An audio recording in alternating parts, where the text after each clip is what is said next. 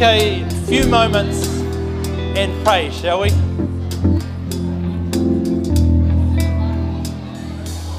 Father, it's awesome to be able to come together this morning in the name of Jesus. It's great to be able to come together and celebrate the goodness of God. And Lord, we open our hearts to you, we open our minds to you this morning. We take a moment to become aware of your presence, both in us and on us. And it is our desire today to honor you. It is our desire today to lift you up, to praise you, the King of Kings and the Lord of Lords. We know that where two or three are gathered, you're amongst us and that your presence is in the praise of your people. So, Lord, it's our privilege this morning to be able to minister to you. I ask that you'd speak to each one of us today that perhaps things that are on our mind that are, are troubling us or whatever, that you'll drop an answer in. That there will be divine moments throughout our time together, that every person would know something of encountering the presence of God this morning. Thank you for the opportunity. Thank you that we can come so easily. We honor you, we worship you, we thank you for today. Amen. Would you like to stand and we're going to join the team and praise Jesus? Why don't you turn to the person next to you and say, Man, I'm glad I'm at church. Man, I'm glad I'm in church. And the other side, Man, I'm glad I'm here. Man, I'm glad I'm here. Oh, awesome. Let's raise the expectation in this place this morning. God is here, yeah? Yeah. Awesome. How many believe God is here amongst his people even right now? Awesome. Who's going to give their all this morning?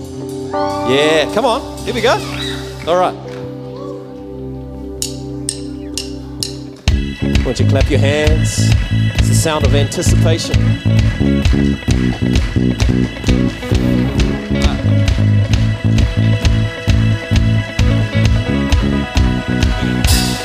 I was lost with a broken heart. You picked me up, now I'm set apart. From the ash I am born again. Forever safe in the Savior's hands. You are more than my words could say. I'll follow you, Lord, for all my days. Fix my eyes, following your ways. Forever free in unending grace. Come on, church. Cause you are, you are, you are my freedom. We lift you higher,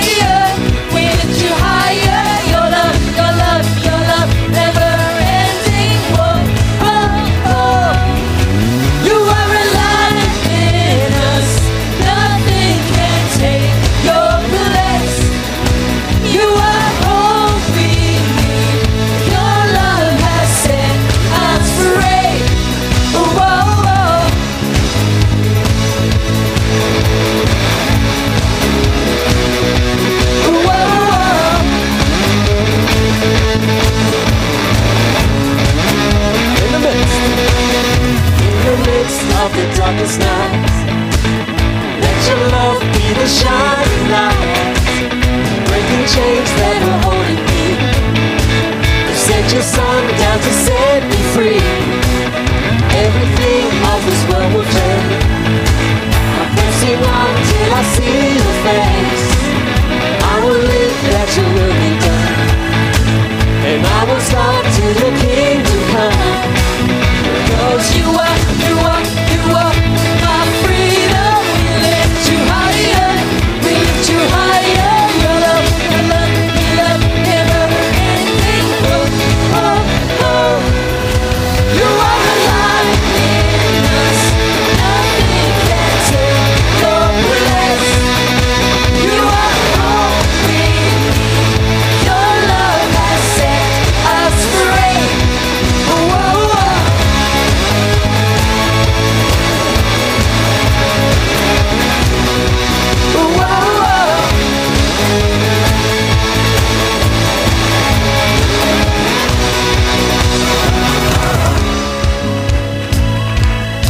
good time. Come on. All right. Cause you are, you are, you are my freedom. We lift you higher. Come on, church.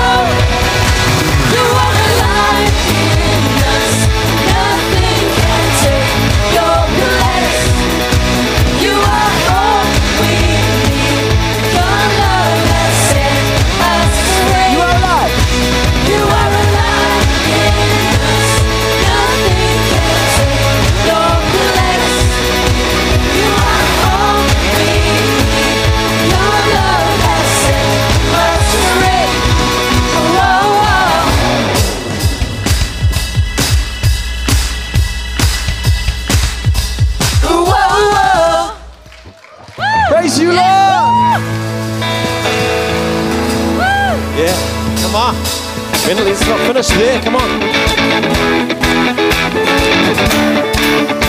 This morning I want to hear you guys. Sing!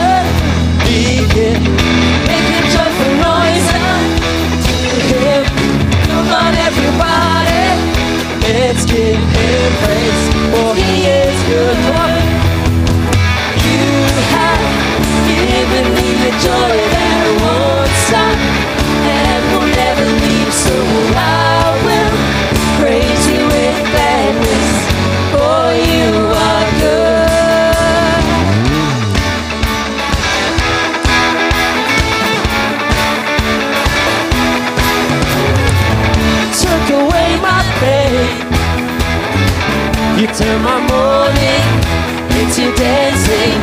I can smile again, cause I had joy. Whoa, it's a celebration! Celebration! Begin, make a joyful noise unto Him. Come on, everybody, let's give Him praise.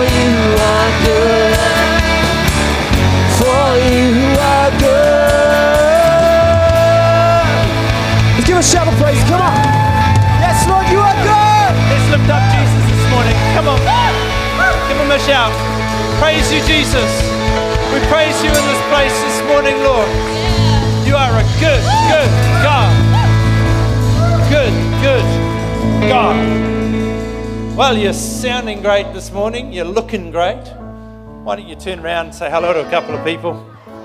Tell them they made a wise choice coming out this morning.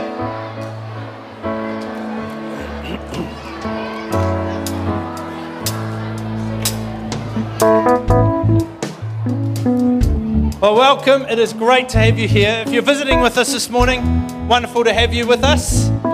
Uh, can I encourage you if you're, if you're um, visiting with us today, on your way out at the end, on the right hand side, if you go out the main front door there, on the right hand side, there's some tables, there'll be someone there, there's some white bags on there, and it's got information, etc., about the church. Please uh, feel free to take one of those uh, if you want to find out about more about who we are, where we're ha- going, all that kind of stuff. Church, can we welcome our guests this morning, please?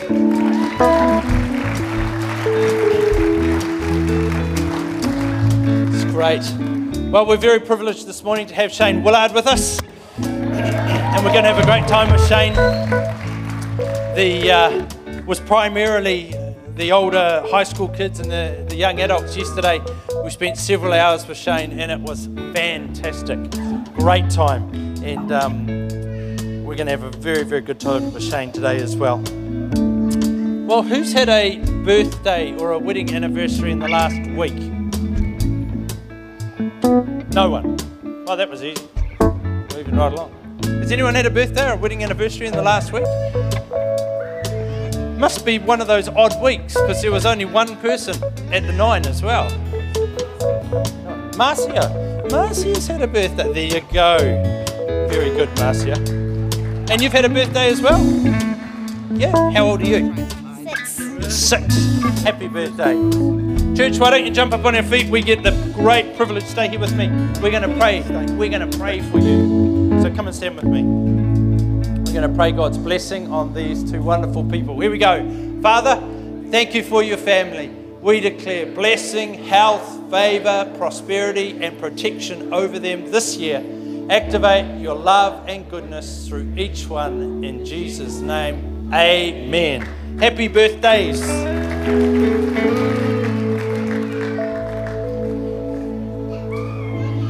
Well, it's nearly time for the kids to go, but while we were singing that song, I just had this thought come in my mind. Why don't all the children stand feet, and the leaders, all stand on your feet, because it's easier to stand on your feet than your hands, and all hold hands with the person next door to you. One hand. If the boys are beside girls, sorry. I know. Freaky, eh? Freaky. So everyone, I want everyone joined in one big long line. How's that? Should we make this really crazy? Why don't you all stand as well and stretch out and you all hold each other's hands too? I know, this is ugly. I hate it when people do this in church. This is terrible. But I just had this idea while we were singing. So come across the aisles a bit because I want like everyone connected. Everyone connected. So not just rows, hold on the end. Are all the all the children connected? You need to come. You need to connect with that one over there, and then all hold hands around here. How about you? How about you guys come up this way? I want everyone connected. I know this is freaky, eh? Look, I'm the last person who would normally do this. It must be a God idea. Yeah, who's on the end? Who's on the end? Here, you're on the end. Let me hold your hand. Ready? We're going to pray God's presence on all the children and everybody. How's that? And because we're all connected, oh, the musos. What? Join on the, one of the kids here and make like a little train. Go on. Yeah, let's do it.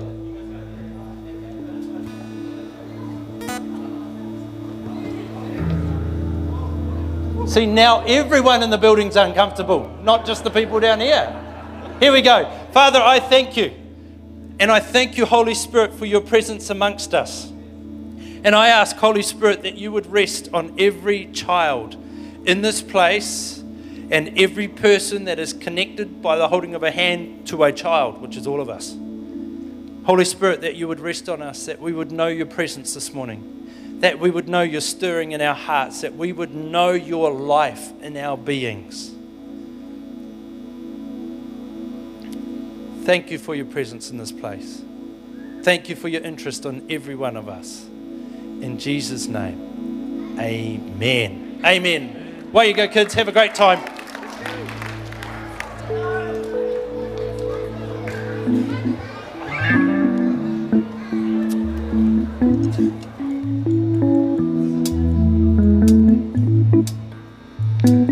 Now you want to get that Dettol stuff, don't you, and wash all the cooties.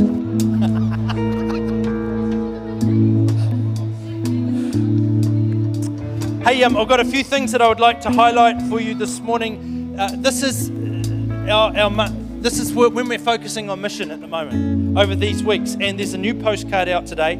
If you're not up to date with the postcards, what we're doing this year is we're producing a postcard every week to highlight one of the missionaries that we're supporting. They're all out in the foyer today. Hopefully, it was on your seat as you came in. Uh, Robin Ria Gamirik, and um, they are in Indonesia. They're doing a fantastic job there, reaching hard to reach people groups. And we've been in partnership with these guys for over 20 years. It's a long term relationship, and um, they are champions. There's some prayer points on the back that you can pray into this week while you're thinking about them. So please make sure you take a card. There's another card that's got a hot air balloon on it. Um, this one is, there's definitely in the foyer, may even be in the seat in front of you. And uh, what it is this year is a communications card. And we thought, um, why not write postcards and we'll send them to them, all the missionaries? Write to whichever missionary you'd like, write your thoughts, encourage them. It's incredibly encouraging to get a card. Jan and I, uh, in our mailbox the other day, we had a card sent to us by Grant and Vicky from Hong Kong. And, and it was so cool. And um, just off the cuff, we opened it up and it was so encouraging. So, how much more encouraging is it going the other way? If we all join together and write words of encouragement, then you just drop them in the boxes by the doors or the red box, that'd be great. Third card, this is card number three. What was the first card?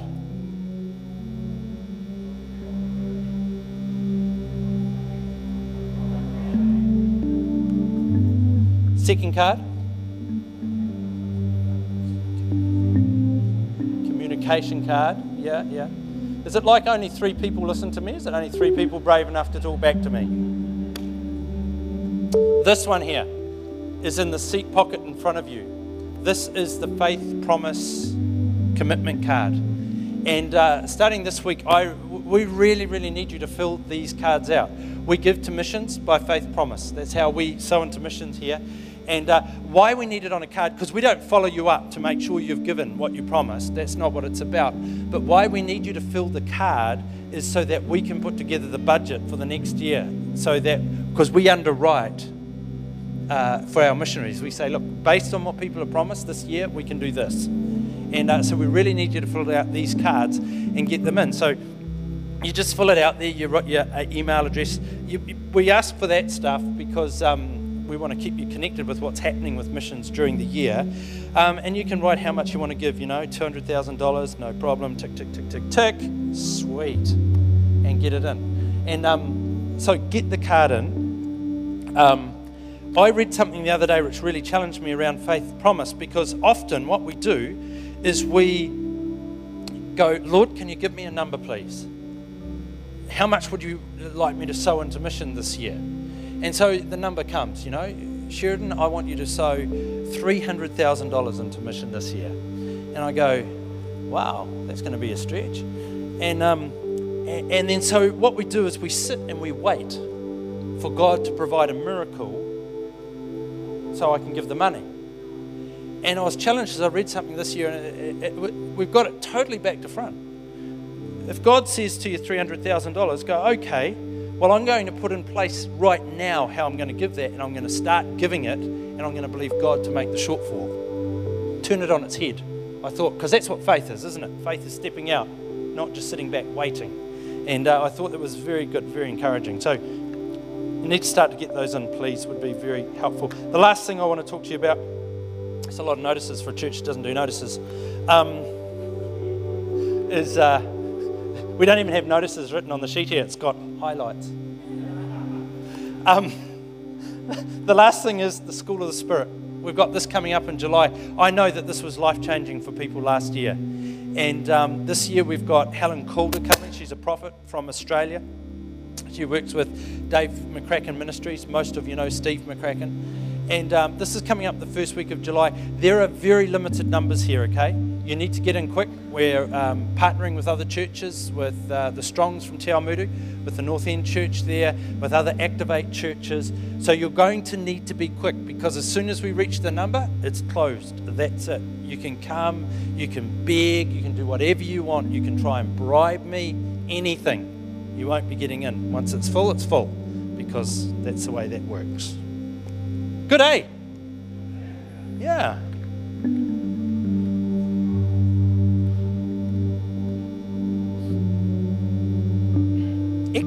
Well, we're going to celebrate communion together.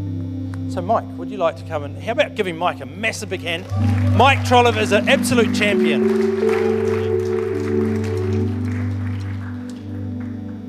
Morning, church family. Okay, ushers, can you please start distributing? Oh, they're onto it already. That's great. Cool.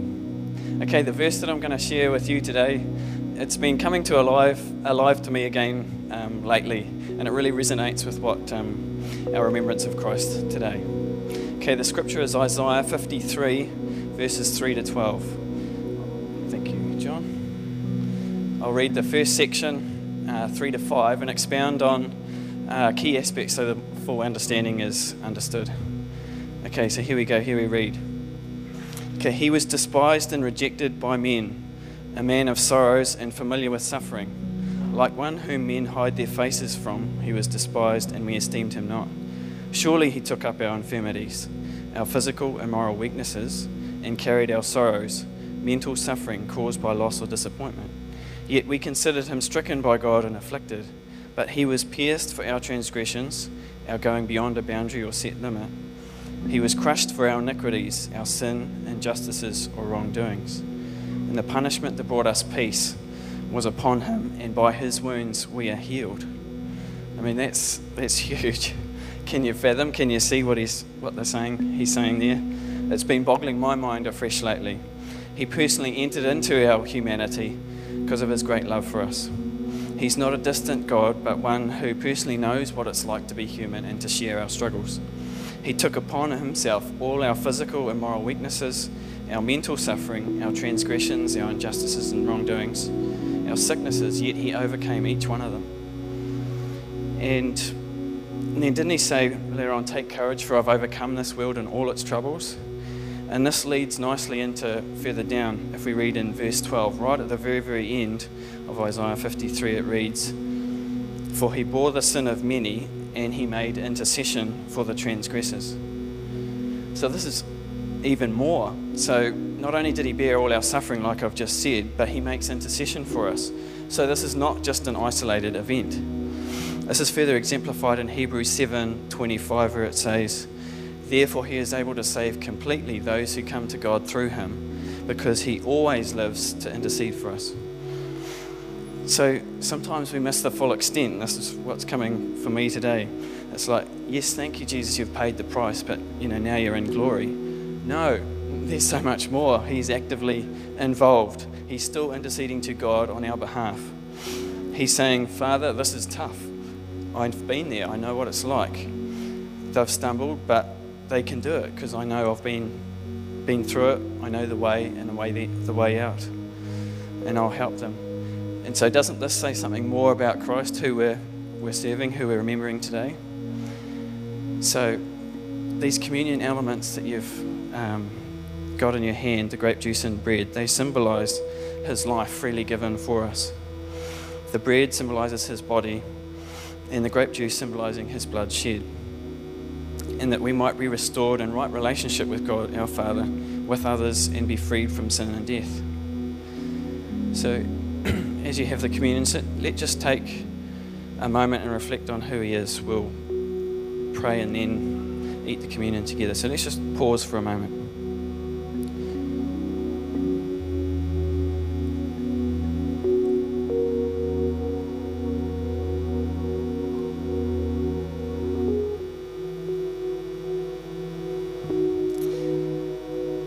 Yeah, let us pray. Thank you, Lord Jesus. Afresh today, we can't really comprehend the full extent to what you did and all that you experienced the sorrow, the pain, the, that this world can throw at us sometimes. You covered all our errors of our wanderings, the suffering of our sins and sicknesses, and you overcame each one. You overcame that we may be free and made right with God, and you haven't forgotten what it's like. You are now interceding for us before our Heavenly Father, helping us with our walk and our journey. Thank you for being so personally involved and with us with grateful hearts. We remember you, Jesus. Amen. So let's just take and eat together.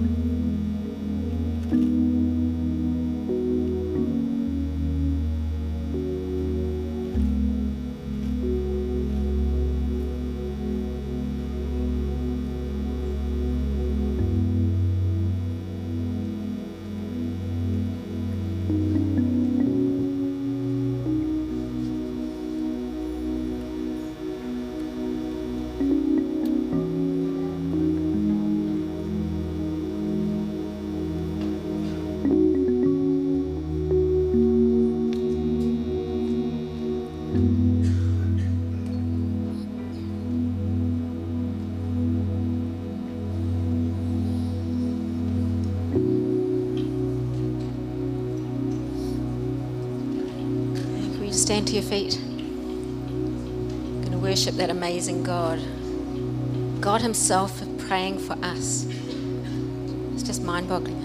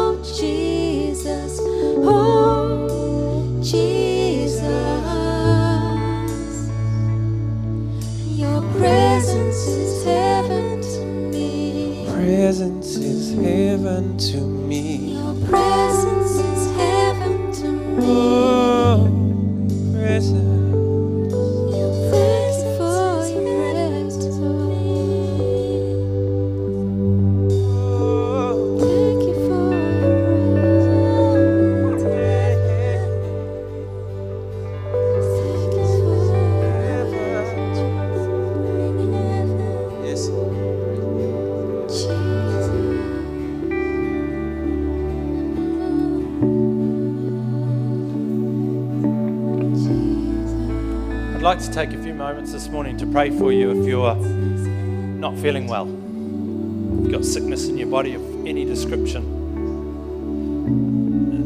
Uh, if that's you, do you want to come down the front?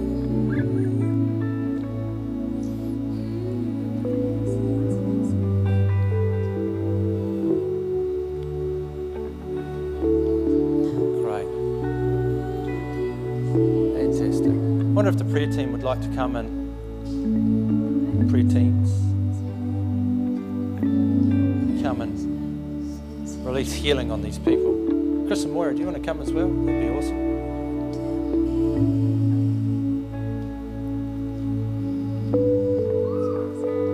touch me, Jesus, as these guys have prayed for. And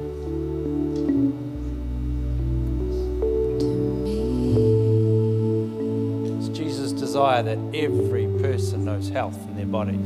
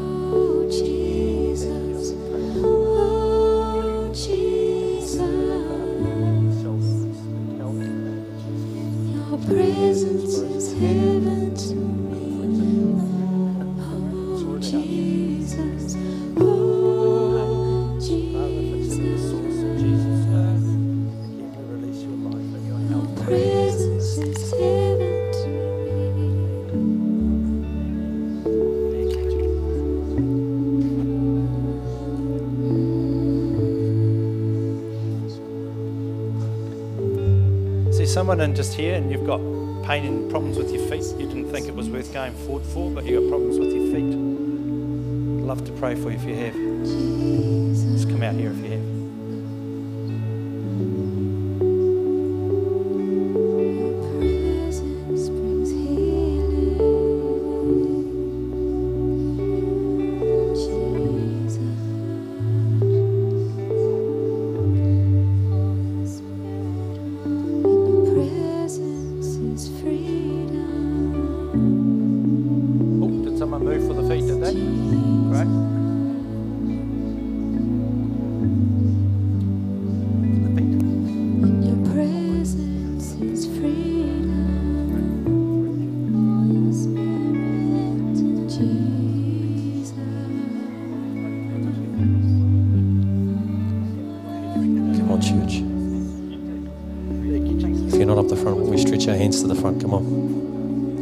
a family, we're a house of prayer, yeah? We believe for healing in this place.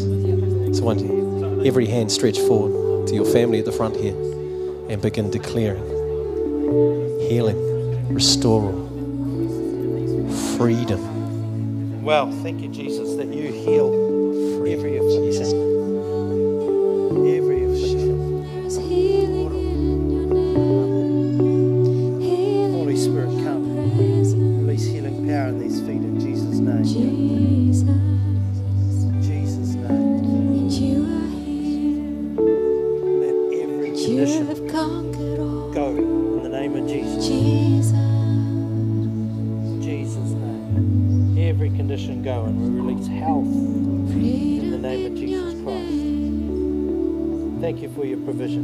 Thank you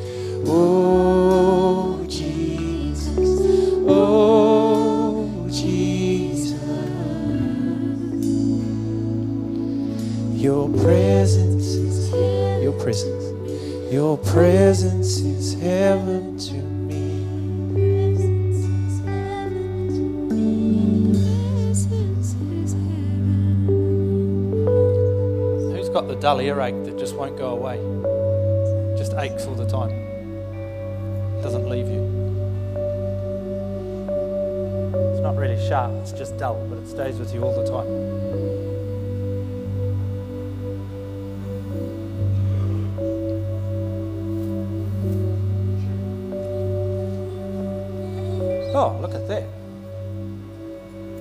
You stay there, I'll come to you.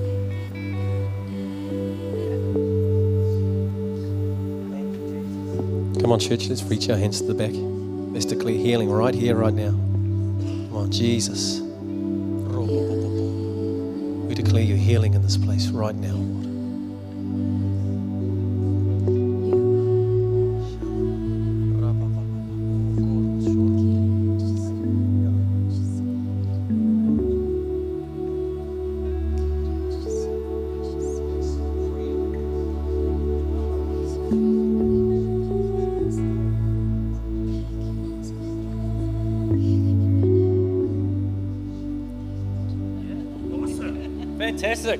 Feels much better. Give Jesus a hand.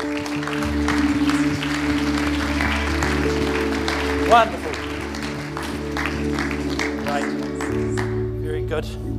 Well, stay on your feet because you can give Shane a hand. Uh, it's a great privilege to um, have Shane Willard with us this morning and or today at the weekend. We go back a long time now. We've been mates for um, over 10 years. And uh, it's been a great privilege over the years to watch the way that God's using Shane around the world.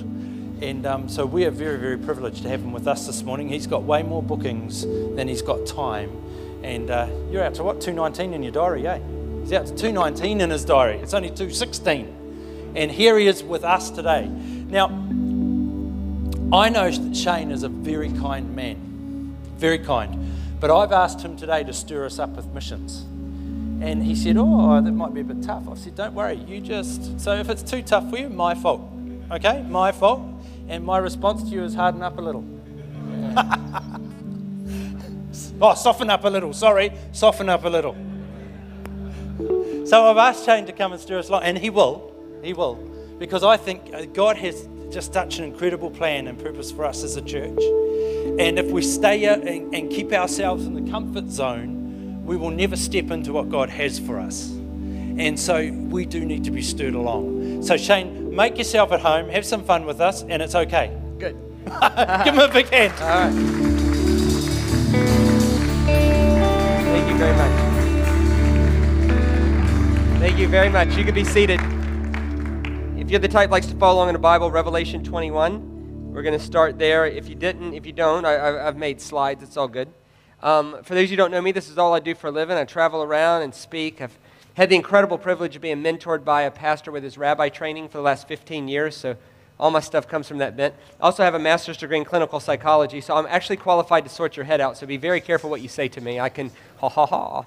Um, on, your way out there, you're going to see a gigantic resource table um, where our stuff is out there. Everything we have is available in four formats CD, DVD, USB, or direct download. I, we have the technology. I can make it appear on your phone if you'd like.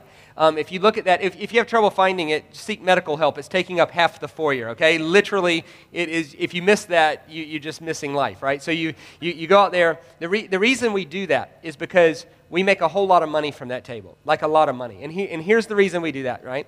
Is because we believe we're not simply called to go to heaven when we die. We're, we're, called to participate in bringing heaven to every place we see hell here. And so um, the, the, prof, the way I run my business is I, I, make my living, I pay my plane tickets and things like this from honorariums and love offerings, right? Now, I don't get a salary from anywhere else. But, but, the, but the profit from the resource table goes to help us fund our missions in the world. So we have three orphanages that take care of mentally handicapped children in China, two in Hinyang, one in Changsha. We have a, a home in Cape Town that gets women off of the streets that are caught in sex trafficking. Um, we also use it to go into third world nations that cannot afford the plane ticket and, and, the, and, the, and the, the cost of me coming in. And so we don't want to say yes and no based on people's ability to pay. We, we want to honor the fact that people matter no matter what. And, and, and people who live in New Zealand and Australia and America and the United Kingdom, people who live places like that, sort of bear the responsibility to making sure this message gets around the world because they can't afford it and we can. And so um, that's, what we, that's what we do with that. So here's all I'm asking you to do is on your way out, would you come by, let me put something in your hands that'll change the way you look at God forever.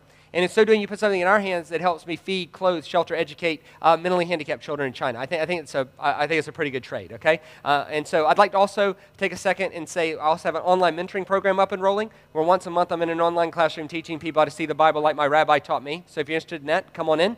Um, and I'd like to take a second. I didn't get to do this this morning, but I meant to. I'd like to invite you back tonight. The service tonight, I'm going to do something special. It, it, it, won't be as challenging as this, it won't be as in your face, um, it, and you'll leave uplifted. All I'm asking you to do is to give us an hour and 15 minutes tonight, and I promise your life will be changed. If you, if you come tonight and it doesn't change your life, um, I'll refund whatever they charged you to get in. All right? So whatever they charge you, I don't know what, they, I don't know what the fee is to get in the door here, but um, whatever it is, uh, if you come in and, and, and, it's not moving, uh, I'll, I'll refund that to you. Don't, don't stay home tonight. Don't miss tonight wa- to watch NCIS. Okay, let me help you with that. Okay, it comes out. It comes out in America first. Let me let me help you. What's going to happen? All right, Gibbs gets the bad guy. Okay, this is what's going to happen. All right, so Gibbs Gibbs is going to figure it out, and, and he that, that's what's going to happen. And you, you, you could DVR it and then watch it later without commercials. If you don't have a DVR, it's 2016. What the heck is wrong with you? Right? Uh, get Apple TV, Chromecast, something, and and, and watch that. Uh, watch that. Uh, watch that later. All right. So. Um, so let, us uh, let's take a journey this morning. I want to talk to you about world missions and why we even exist. Like, why would we, why would we even be here doing what we're doing if it wasn't for something else? Now, now to do that, um, I got a couple different ways, a couple different angles that I want to take us on. I, I want to firstly t- talk, let's talk about heaven a little bit, all right? So I want to talk about heaven, and I want to change maybe some misconceptions or some conceptions and give us some new thoughts about it. This is, this is the end of the Bible. Right, this is, uh, this is what it says. Uh, and I saw the holy city, the new Jerusalem, coming down out of heaven from God, prepared as a bride beautifully dressed for her husband. And I heard a loud voice from the throne saying, Look, God's dwelling place is finally amongst the people, and he'll dwell with them, and they'll be his people, and God himself will be with them and be their God. So, at the end of the Bible, who lives in heaven forever? Nobody what happens at the end of the Bible? Everything that's in heaven comes back here. Which leads me to an observation. If you want to get the basic picture of a book, you got to read the beginning and the end, right? So here's what happened. In the beginning of the Bible, God's making a new creation on the earth. At the end of the Bible, evidently, God is making another new creation on the earth.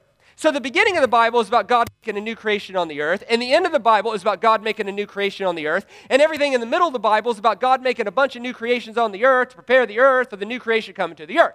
So, the beginning of the Bible is about God making a new creation on the earth, and the end of the Bible is about God making a new creation on the earth, and everything in the middle of the Bible is about God making a bunch of new creations on the earth to prepare the earth for the new creation coming to the earth, and somehow our message became how to know you go to heaven when you die.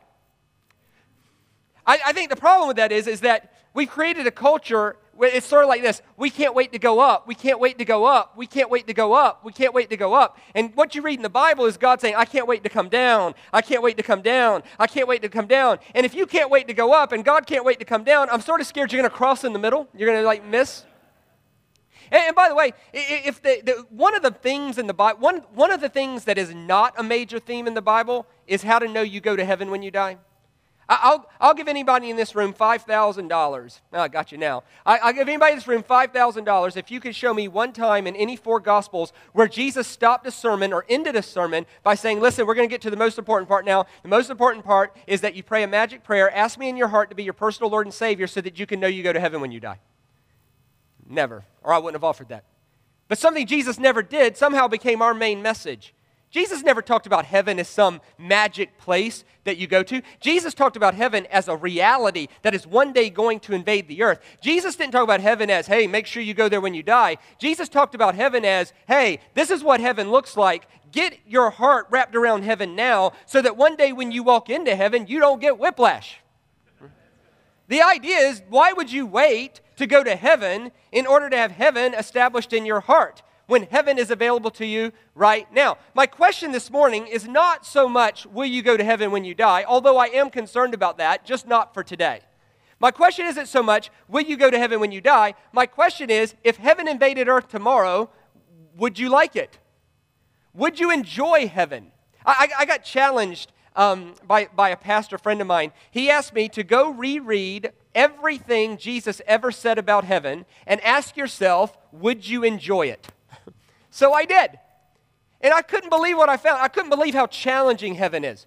Like one time, Jesus said that in heaven, all the secret conversations in your heart will be revealed for all to see. You want to go there? This is the place we can't wait to go? Where all the secret motives are like on display, there's no dodginess, no manipulation.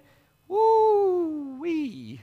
Goodness me. And by the way, if the only reason you're following Jesus is to go to heaven and not hell, that's very degrading to Jesus. Like, like if Jesus said, Why are you following me? And you said, Well, I don't want to go to hell when I died, that's very degrading to Jesus. That'd be like your wife asking you, Why'd you marry me? And your only answer is, Well, the other chick was ugly, right? Like, uh, uh, well, option B sort of sucked, right? No, right? Right? If Jesus asked us, why are we following him? We want to say, well, I'm following you because I love you and I want to partner with you to do whatever it is you want to do on this earth, namely bring your kingdom here, right? And, and, then there's this other really challenging thing in it, and that is, that is this. Jesus said that in heaven you'll eat, you'll eat dinner with every tribe, tongue, and race. Well, what if you're a racist, right? Or, or like, or, or what if you know a racist? Because there'd be no racism in New Zealand, right? You guys are like progressive, right? There's no, there, there's no like racial tension in New Zealand, right? So, so what if you what if you know a racist? And I'm not talking about someone who's sort of working through it. I'm talking about like white sheep wearing, you know. Anyway, and so, and let's and let's say let's say this this uh, this white sheep wearing racist is dying, and he's in the hospital in Hamilton, and, we care about him, right? Like we care. We like like like God God cares about all people. So we he's got like 20 minutes to live. So we got to send somebody to tell him about Jesus, right? And, and there becomes a problem because he's a racist. So we can't send my friend on the end. He's got too much color in his skin, right? He can't. But we can send Reese because Reese is the epitome of all things white, right? So he's like, if you want a white dude, Reese is it, right? So so Reese goes over there and Reese says, Hey, listen, mate, here's the deal. You you got like eight minutes to live here. And I I'm gonna urge you, please, like honestly, please get this thing sorted out with Jesus, like right now. That would, like, that, that would be like really good. And the guy says, You know what? I don't even know anything about all this. Honestly, I've never been to church. I've never read the Bible. But here's the thing something in my heart is telling me you're telling me the truth. So, whatever this looks like, let's just do this, right? Right? Do I, do I, what do I need to do? We need to sprinkle. What do we, we got to do, right? Right? And so Reese says, No, no, no, no. Just say this magic prayer. We made it up in 1830, but trust me, it works, right? So the guy says, The, the, the guy says, Okay. So, so, so Reese, Reese leads him to the Lord. And, and, he, and this guy legitimately and authentically doesn't know anything about anything, but he, he gives his heart legitimately and authentically to Jesus, right? And that's a good thing, right? That's something we would celebrate, right? So at the end of the prayer, he's got like 20 seconds to live, right? And he says, Reese, I got 20 seconds to live, bro. This guy's the most alive, dying guy you've ever seen. But just try. He says, he says, Reese, I got 20 seconds to live, man. I don't even know why I did that. My life's, I'm fixing to be gone, poof, right, in 20 seconds. Like, honestly, what point was that? And so Reese can't open a Bible. He's got, he's got one line. So Reese says, hey, hey, here's the deal, right? Because you did that, when you die here in a few minutes, death doesn't win. You, you, you're going to wake up in heaven instead of hell. The racist like, well, that sounds better, right? Heaven instead of hell. That's awesome, right? And so, so 10 seconds later, the racist dies. Where does he go? Heaven. Don't look confused. You're like, I don't know where he goes. What are you talking about, right? All right. So, so he gives his heart to Jesus, and then he dies. Where does he go? He- heaven, right? So the racist wakes up at a dinner table with every tribe, tongue, and race. Is he in heaven or hell? It's like, man, that guy told me I go to heaven. This is hell, right? Right? To the racist, heaven is hell. And, the idea isn't that Jesus' message to the racist isn't, hey, racist, just sort of pray the prayer and then live your life, and then one day you'll die and go to heaven, you'll magically be a different person. That is not Jesus' message. Jesus' message is, here's what heaven looks like. And bro, if you're a racist, go ahead and get that off your life right now. Why would you wait to go to heaven to get that off of you? Go ahead and get that off of you right now. Don't wait to go to heaven to have heaven established in your heart. Get heaven established in your heart right now so that when you do walk into heaven, you don't get whiplash. the other challenging thing I found is this when you die, there's two places you can go, right? There is heaven and then there is, right, right. And of the two, which one has fire? Hell, right? Right? So we think of hell as the fiery, fiery place. But here's what you find in the Bible, do you know how many mentions there are of fire in hell? One. at most six. So let, us go with six. Depending on how you look at it, there's all kinds of ways to look at it because there was Gehenna and there was Hades. There's actually three hells in the Bible, and Tartaro and Gehenna and Hades. And anyway, let's just go with six. Right? In the same translation, there is 229 mentions of fire in heaven. So which place has the most fire? So if your goal in eternity is to avoid fire, hmm. Uh-huh. So what's going on there? So maybe we should ask ourselves a few questions to get our discussion going. Uh, well, one, if the kingdom of heaven invaded your life today, what parts of you would survive and what parts of you would be burned up in the flames of heaven?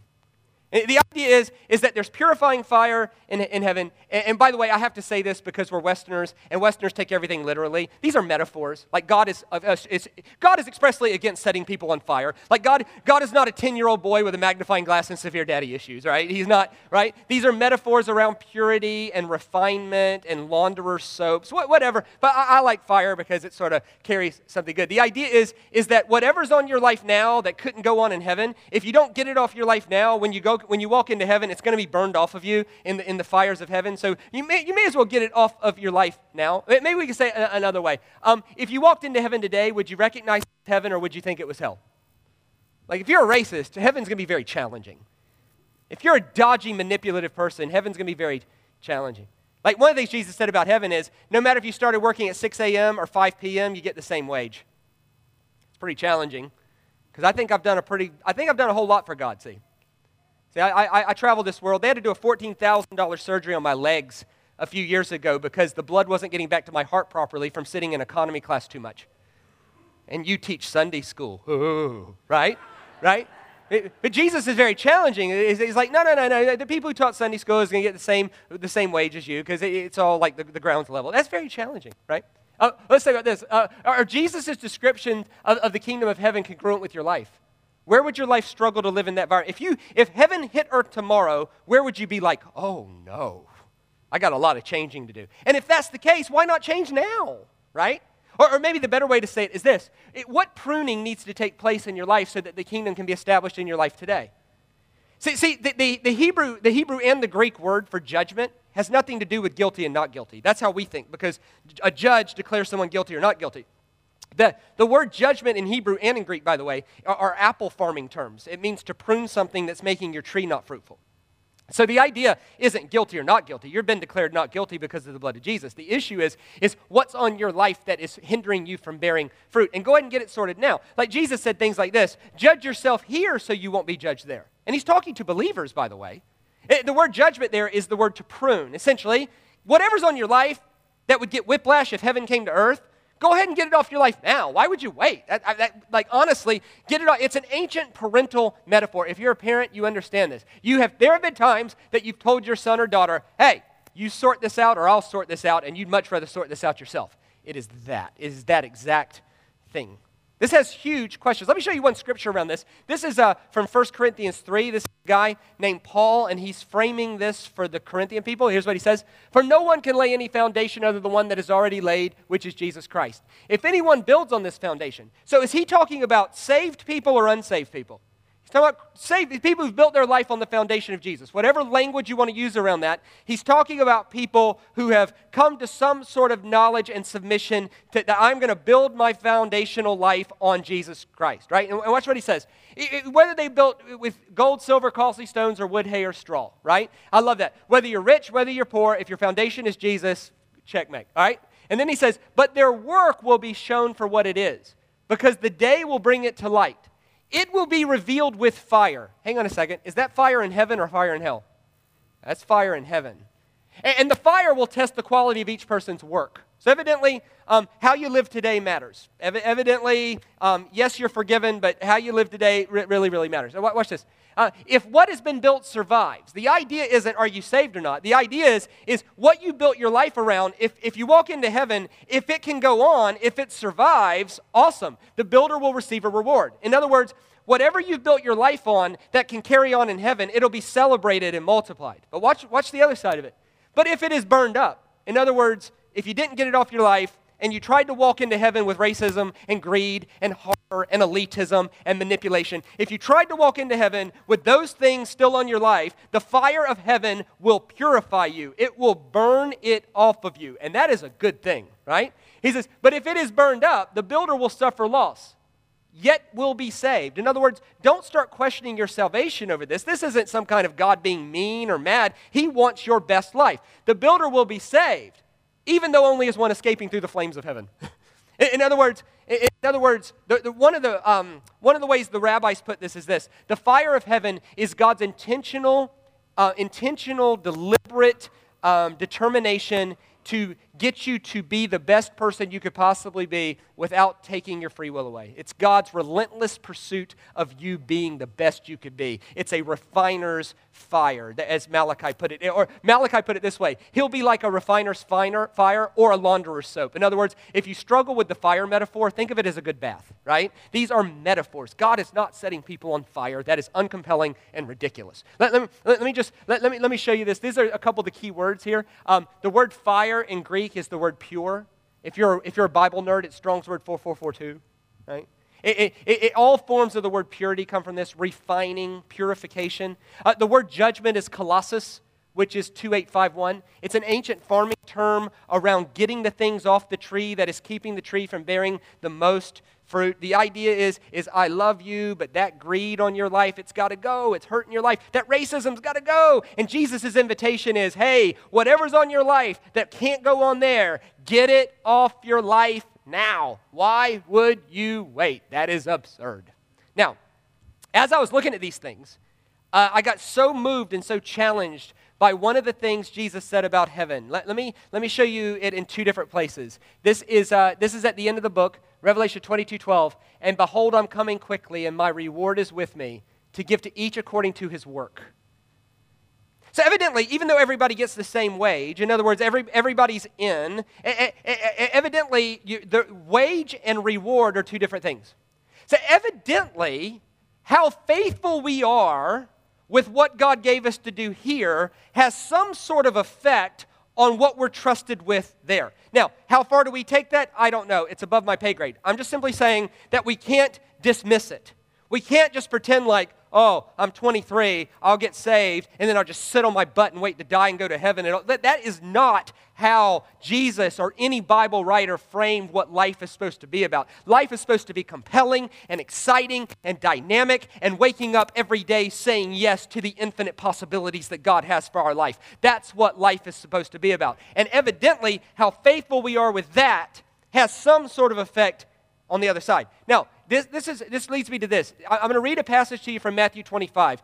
This is Jesus' last sermon before he gets arrested. So he finishes saying this, and then he gets arrested and killed, right? Now, your last sermon's pretty important because Jesus knew what was coming.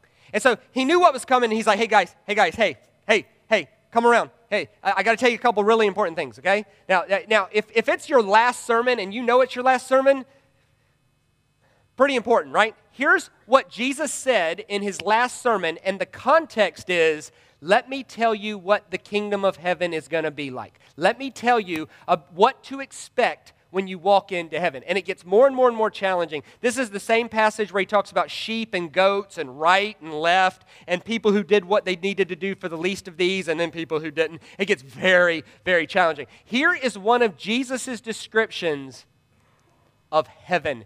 And I want you to ask yourself as I'm reading this does this fit with Renaissance art pictures? Does this fit the cartoons? Does this fit the unicorns flying? Does this fit fairy dust? Does this fit some sort of magical place? Watch what Jesus said about heaven. For it is if a man was going abroad and called his own servants and gave them goods. And to one he gave five talents, and to another two, and to another one, to each according to his ability, and he went abroad at once. And going, he would receive the five talents, traded with them, and made another five. And likewise, he would receive two, gained another two. But he would receive one, went and dug it in the earth, and hid his Lord's silver. After a long time, the Lord of those servants came back and took account with them. So evidently, Jesus describes heaven as you were given a certain amount of talents on earth, and then in that day, you're going to be taken account with what did you do with what I gave you? Not compared to anybody else. It's not addition. It's not like the sums are added up. It's a ratio of what you did with what you were given. It is you are compared to nobody except yourself. Now, and then watch how this goes, right? Um, and, and, and so he received the five talents came and brought another five, saying, Hey, you delivered five talents to me, and now I gain another five talents above that.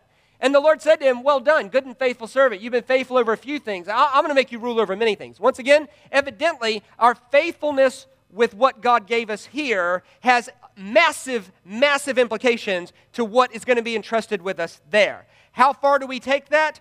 I don't know. It's above my pay grade and it's above yours. I'm simply saying we can't dismiss it as not important because it seems to be a major theme throughout the scriptures, right? And, and the one with two did the same. And, and, and, his Lord said to him, Well done. Hey, good and faithful servant.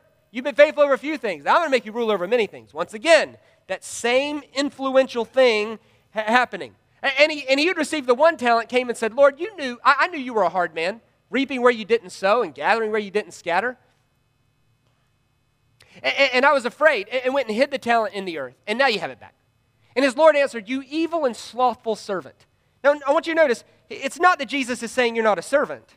It's not like Jesus is saying you're not following me. He's just calling him slothful. Like, and, and by the way, in, in rabbinical literature, sloth is not lazy. Sloth is apathy towards the infinite possibilities God has for your life. You could work 70 hours a week and still be slothful. You're not lazy. But if you're apathetic to the infinite possibilities God has for your life, that's called sloth. The idea isn't you're not a servant anymore, it's you didn't do anything with what I gave you. Eh, oh, essentially, it's this God is a good businessman. Like, if, if, if I'm a contractor and you're a subcontractor, and I give you 10 jobs, I say, listen, I got these 10 jobs for you to do. And then at the end of the day, I say, how'd the 10 jobs go? And you go, well, I got to eight, but I didn't get to two. So on Tuesday, I give you 10 jobs. And you go, well, I got to eight, I didn't get to two. And then on Wednesday, I give you 10 jobs. And you say, well, I got to eight, I didn't get to two. And then on Thursday, I give you 10 jobs. And you say, well, I got to eight, I didn't get to two. How many days before I'm going to start giving you eight jobs? And then I'm going to take the two that you don't seem to have the capacity to get to, and I'm going to hand it to someone who could get the job done. This is about building a kingdom. And to build a kingdom requires people taking responsibility and doing their job. And evidently, the king has entrusted us with certain amounts of talents. And if you're not going to use what God gave you, evidently, when the kingdom's established, what he gave you is going to be given to someone else because God wants to get this thing done. Watch what happens. Uh, uh, then you should have at least put my money to the exchangers, and coming out, receive my own with interest. Um, and therefore, take the talent from him and give it to him who has ten talents. For to everyone who has, more will be given, and he will abound. But from him who has not, even that which he has been shall, even that which he has shall be taken away from him. That is Jesus' final description of heaven. Does that sound like heaven to you? Does that sound like what we have been taught heaven is? No, no. Heaven in this context is way more riveting, way more compelling, and way more challenging than just a place we sit on our butt and wait to die and go to. This is about living a dynamic, compelling life where we wake up every day saying yes to the infinite possibilities God has for our life. And, and, it, and it, also, it, it also answers the question of how can God be true giving all the suffering in the world? Like, here's the thing, right? Have you ever had anybody at work ask you that question? How can your God be true if, if all this bad stuff's happening, right? And people say it, right? Somebody at your work says, hey, your God's a fraud. How could your God be true given all the suffering in the world? Your God's a fake. He's a coward. He's a fraud. And something inside of you goes, don't, don't talk about my God like that, right? And then they say, no. If your God was half of what you say he is, then the suffering in the world would not be where it is, right? And you're like all hurt and irritated and mad at them for offending your God. But then you walk away, and something inside of you is like, well, they got a good point, right? Do you want to know the answer to that? The answer to that is not in the Bible. The answer to that is in Forbes magazine. Let, let me, let me show you a couple of, uh, uh, of things from Forbes magazine that, that is from 2015. So these are recent stats. Uh, he, uh, uh, shoot, I, I, skipped some things. Here we go. Um, uh, according to Forbes magazine, um, the richest 40 people in the world have $1.4 trillion. 40 people. Roughly the first four rows in this one section. 40 people in this world have 1.4 trillion dollars. Do you know how much money that is? That is enough money to put clean water and sewer in the whole world. That's enough money to vaccinate the whole world against disease. That's enough money to, to start the perpetual production of food for the whole world. That is enough money to educate the whole world and still leave them all billionaires. and God failed? I think not. God only failed if he failed to provide the resources to fix the world. The problem isn't God's failure, the problem is somebody buried something. 40 people, $1.4 trillion.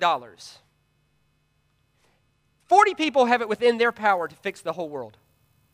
40 people. And God failed. That is more money than the gross domestic product of, the of every nation in the world except for the top 12 economies. And 40 people have that.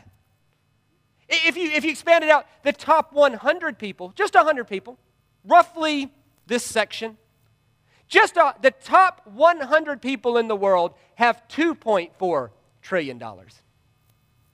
That is more money than the gross domestic product of every nation in the world except for six the United States, the United Kingdom, Germany, France, Japan, and China. Other than that, they've got it. The top 1% have $110 trillion. 1% of the world has $110 trillion. Let me tell you how much money that is. That is, that is enough, that is more than the gross domestic product combined for the entire world by $20 trillion. In other words, 1% of the people have the power to maintain the global economy at its current pace for the entire world. And that's held, that's held within 1% of people. And God failed? I think not. Somebody buried something. The richest 85 people in the world have the same exact amount of money as the bottom three and a half billion. And God failed? I think not. The problem is, is that somebody buried something. God has provided plenty of resources to fix the world. The issue isn't, is there resources to fix the world? The issue is people sitting on it and burying their talent instead of using what God gave them to make this world a better place. Now, when I tell you that, does it make you mad? Yeah.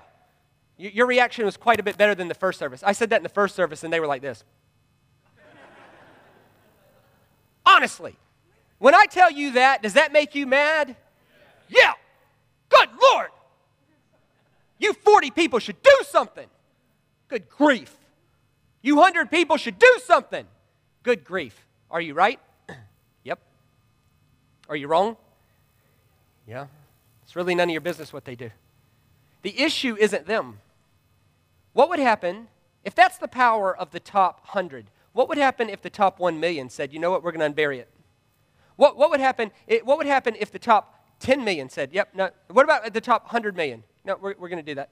We're, going to bury our talent. And by the way, if you live in New Zealand, which I'm assuming you all do, even if you're on welfare, if you're on welfare in New Zealand, you're in the richest 7% of the whole world. We are the rich people. We live in a country where we can drive a motor car on a paved road to a store that prepares food for us. We have clean water on tap, a, a, a, machine that does washing, another machine that does drying. We have laws that protect the weak against the strong. We've got world class health care. When I hear New Zealanders complain about New Zealand, I'm going, where would you like to go? If you can't make it in New Zealand, what is wrong with you? You live in one of the top five greatest nations on this planet. The question is, is what would happen if we all unburied our talent? What would happen if we did that? Let, let's, let's say it this way. If heaven invaded your life today, you would find out if you used what God gave you for the common good or if you buried it. That's what would happen. And if you had to face Jesus today, what would the verdict be? Would it be, man, you've used what I gave you so well? Or would it be, sloth? Sloth, what are you doing?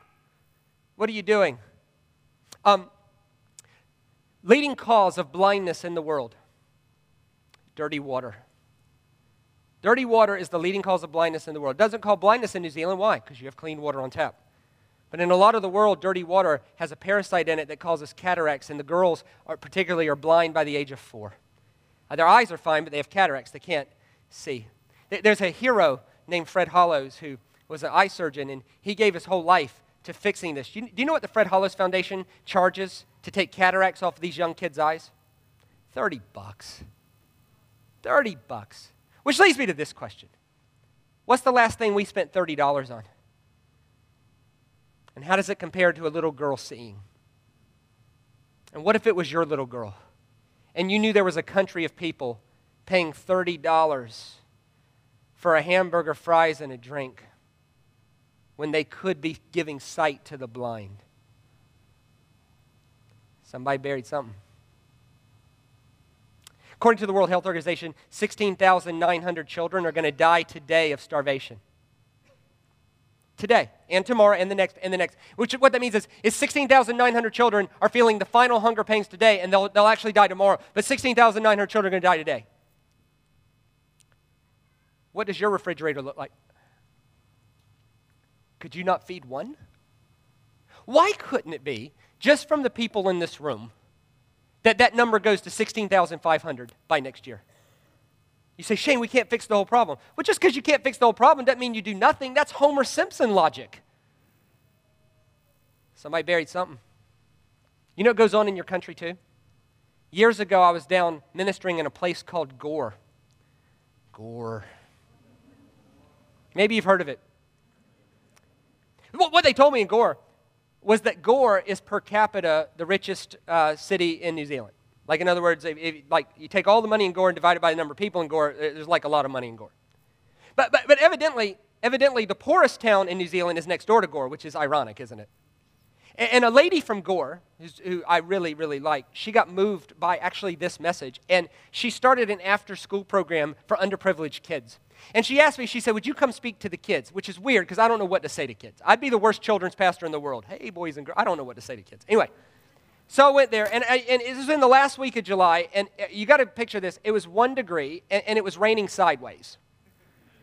And I'm thinking, What am I doing here, right? And I didn't know where to go. I'm, I'm, I'm walking underneath this little awning, but the rain's coming this way, and I'm like, flip, it's so cold. And, and about that time, this seven year old comes running by with no shoes. And my thought was, that kid's got no shoes, but he might know where to go. So I, I so I, I watched where he ran. I watched where the room he ran into, and I thought, I'm, I'm going to give it a good go with that. So I walked to the room he ran into, and it was the right room. And at that point, I thought, you know what? I'm going to be the adult here. And I, I said, you know, hey, hey, hey, buddy, hey, it's really cold outside, right? Like really, really, really cold. Um, why don't um, why, why don't we find why don't we find your shoes, right? And to which he said this, uh, shoes. Who's got shoes? And I looked around the room, and half the room didn't have shoes. It was one degree and raining in New Zealand. So I asked her. I said, "Do these kids not wear shoes because they don't can't afford them, or what's the deal?" She goes, "Yeah, most of them the parents can't afford the shoes." And I'm like, "Well, uh, how big of a check do I need to write to make sure these kids have shoes next week? This is New Zealand. What is wrong with people? God failed? I think not. You mean to tell me there's not enough resources in this room right now to buy shoes for that entire town? Somebody buried something. God is not the failure. We're the failure. And what would happen if we get off our butt and quit thinking about heaven as a place we want to go in fairyland, and we started getting serious about partnering with Jesus to bring heaven right down here. And to do that requires unburying our talent. Hey, you know it's true, you know it's true. When you hear stories of people who unbury their talent, it's moving.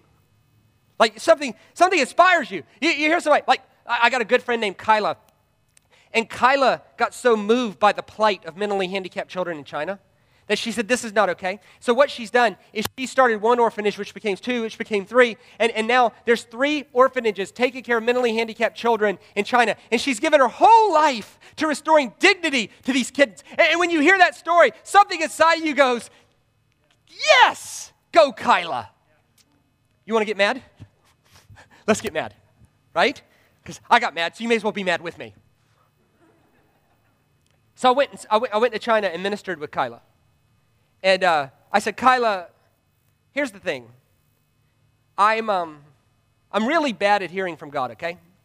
So if you need something, I need you to tell me. Don't wait for God to tell me, because sometimes I'm just not paying attention. It's, it's just, trust me, listen, there's too much white noise, too, a lot of monkeys in here. Listen, just, you, you need, to, you, you need to tell me, right? And she said, she said, well, we recently lost our biggest church financer. And I said, oh, look, I said, uh, hey, GFC, sometimes churches struggle too. They have to make hard decisions. I'm really sorry. She said, No, it wasn't that. She said, The church that was supporting us sent us a team of people and uh, to help. And um, we had to sit them down because these kids are mentally handicapped and we're in communist China. So we had to tell them, listen, you can't force the kids to say the sinner's prayer. Like you can't, you can't sit there and, and make them ask Jesus in their heart. First of all, they're mentally handicapped. They don't understand anyway. And, and second of all, it, it's illegal. We could lose our government favor. We just leave all, leave all that to God and leave all that to us. Okay? You just love on them and help them. So the pastor called her and pulled their funding because, quote, what good is what you're doing if these kids are going to burn in hell for eternity anyway? Really? That's our story now? God tortures mentally handicapped children for billions of years because they failed to say a prayer we made up? I said, What's his name?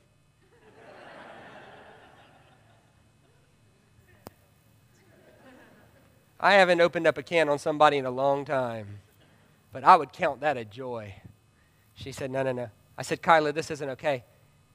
And that day, Shane Willard Ministries made a commitment to overcome that, def- that deficit.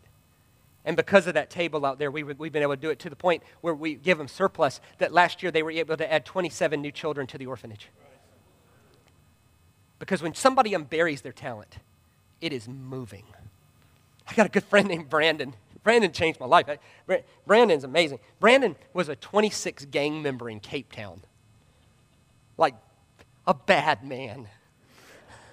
And, and uh, Brandon gave his heart to Jesus listening to my message, The Authority of the Rabbi.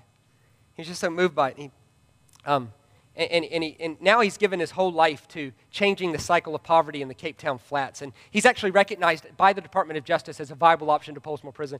Just, he's doing an amazing job. He, he actually gave the same message to, to the head of the 26 as a guy named Bones. And, and, and, Bones, Bones then gives his heart to Jesus. And then Bones writes me from prison. I don't know how you get internet access in prison, but Bones did. So Bones writes me, hey, Shane, my name's Bones, and um, I, have just given my heart and, and surrendered my life to the way of Rabbi Jesus, right? And I'm like, it's the weirdest email I ever got. I'm like, hi, Bones. Um, how do you get internet in your cell? But no, nonetheless, you know, it's, it's all good, right? Then Bones takes the message to the number two guy, a guy named Colin, and he makes Colin get saved. And then, and, and, and it was amazing. So, so, so, so when I was in Cape Town a, a couple years ago, we had to rent the local civic center because Bones brought like a thousand 26s, right? Which, which it actually frightened the the, it frightened the devil out of the white people because you know you had like you had a couple hundred white people and then Bones shows up with a thousand, they they thought it was a war or something but, but Bones comes in and, and, and when, when I gave the altar call Bones just stood up and went right and like everybody right right Oh, and by the way, wait, wait, you know, when we started our home for these girls in sex trafficking, you know, you know what happens? Here's what happens, right? You take a girl out of sex trafficking, and their pimp takes that personally, right? So, so he wants to come find them and, and hurt them and get them back. So, so when you start a, a home for girls in sex trafficking, you got to have security. And who better to provide security than bones? See, no matter where you come from, when you unbury, even if it's one talent, if, if your one talent is beating people up,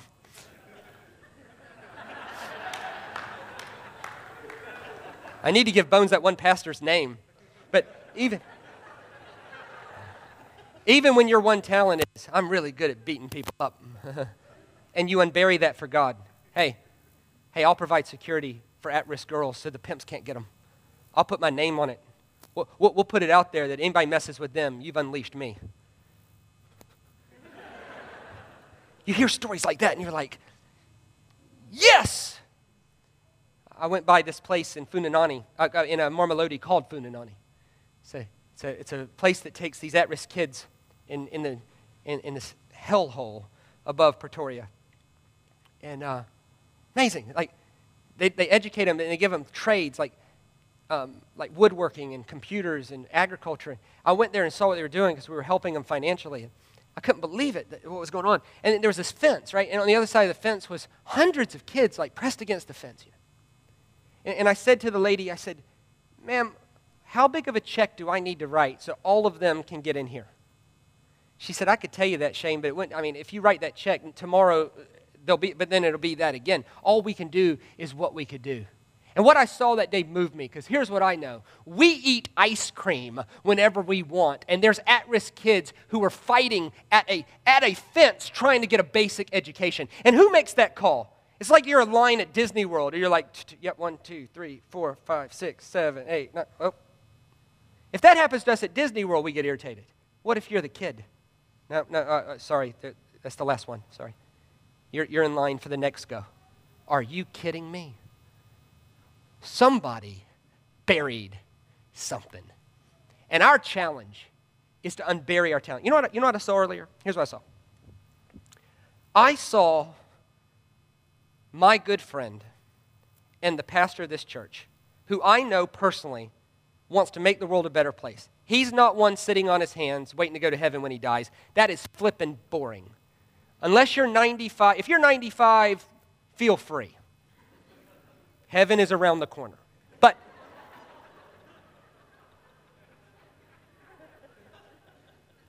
But if you're 23 and you're sitting on your butt waiting to go to heaven when you die, get off your butt and do something. Your life could be so much better, so much more compelling. Here's what I saw I saw him take a pretty well designed card. And he's like, guys, guys, guys. And here, here's, here's what he didn't say. So I'm going to say it. Because if you don't like it, I fly out. Doesn't matter. Here's the thing. Here's what he didn't say. That the global mission of your missionary partners, what they can project, they can do to help bring aid and food and medicine to the world, depends on the projection that comes from that faith promise. If you can hear that and not be moved to do something, and you think that one day you're just going to die and walk into heaven and it's going to be roses and fairy dust and flying unicorns, no, no, no, no, no. There's a whole lot of flame. You might smell like smoke for a little while. You yourself will be saved but only as one escaping the flames of heaven. Look, even if you're on welfare, you can give a dollar a day to make the world a better place. Heck, you're spending $6 a day on coffee. New Zealanders spend $6 a day on average on coffee. You know what that is? That's $6 a day making urine.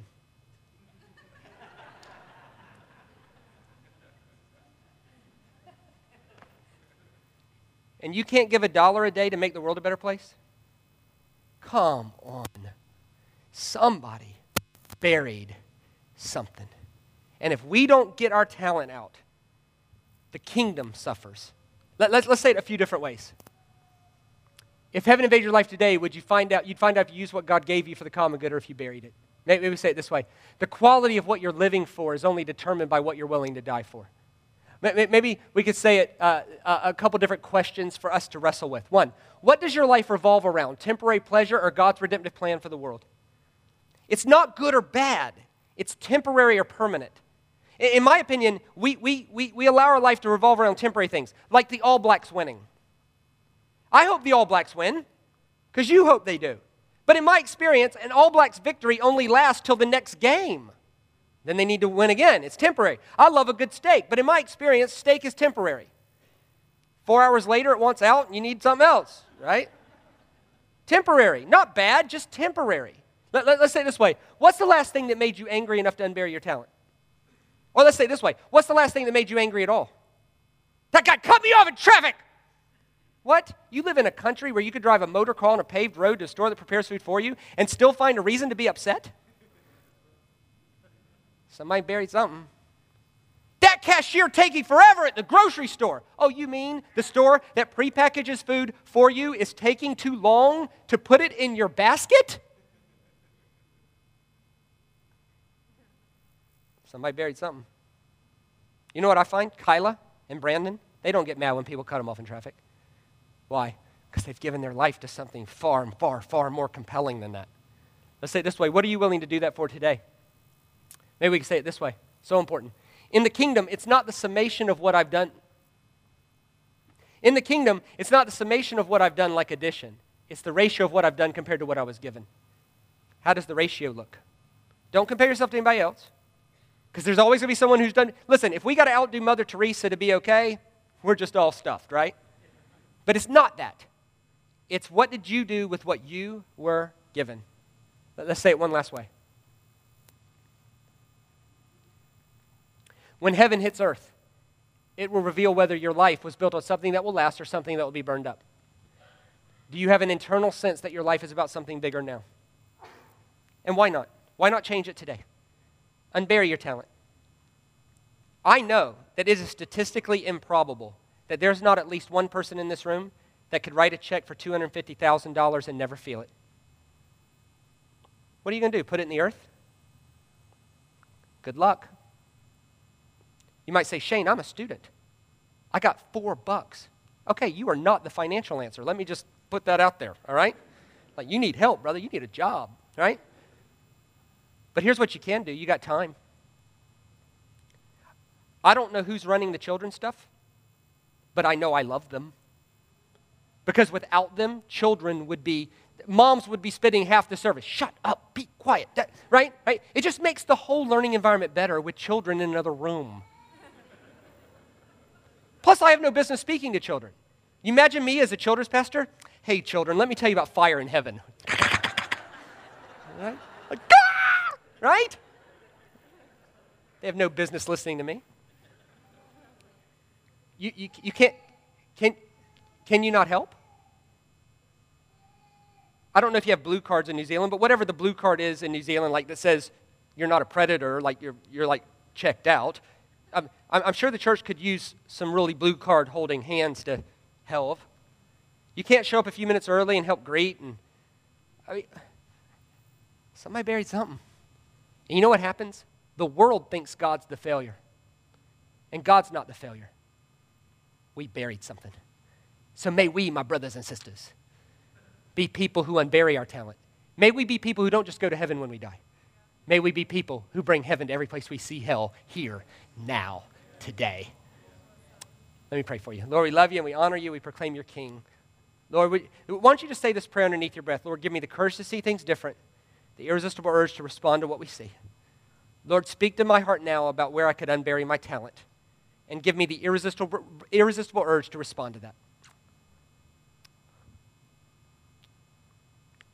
Amen. Amen. I hope so much that you can come back tonight. We'll share something that'll change your life. I can't wait to see you again. Until I see you then, grace and peace. God bless.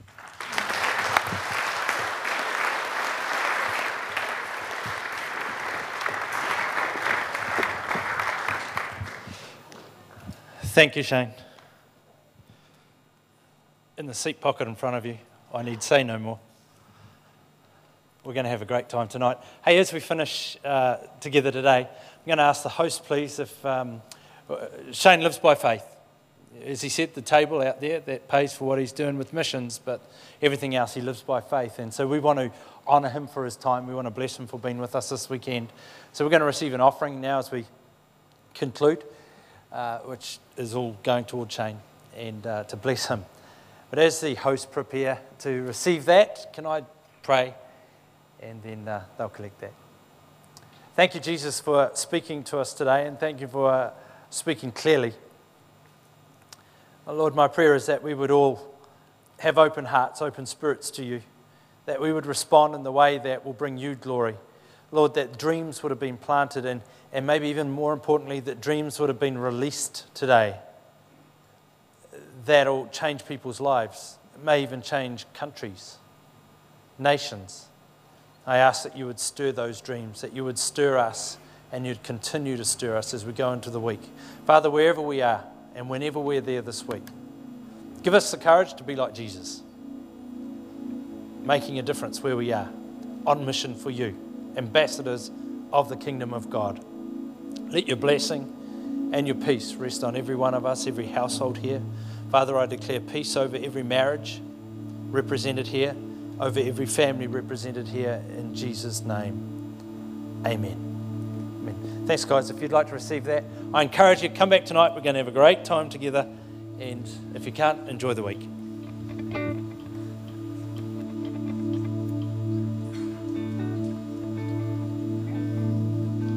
Just stand to your feet, church.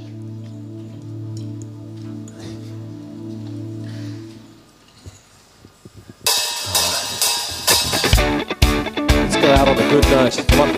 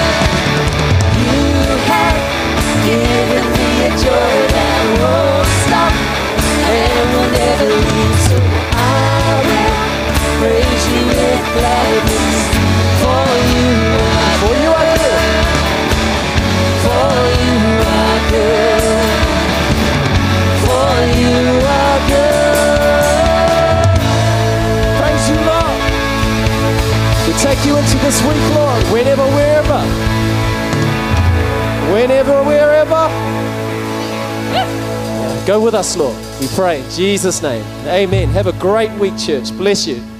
If you're free tonight, we'll see you at 6 p.m. Everyone say 6 p.m. Everyone say 6 p.m. We'll see you there. Bless you.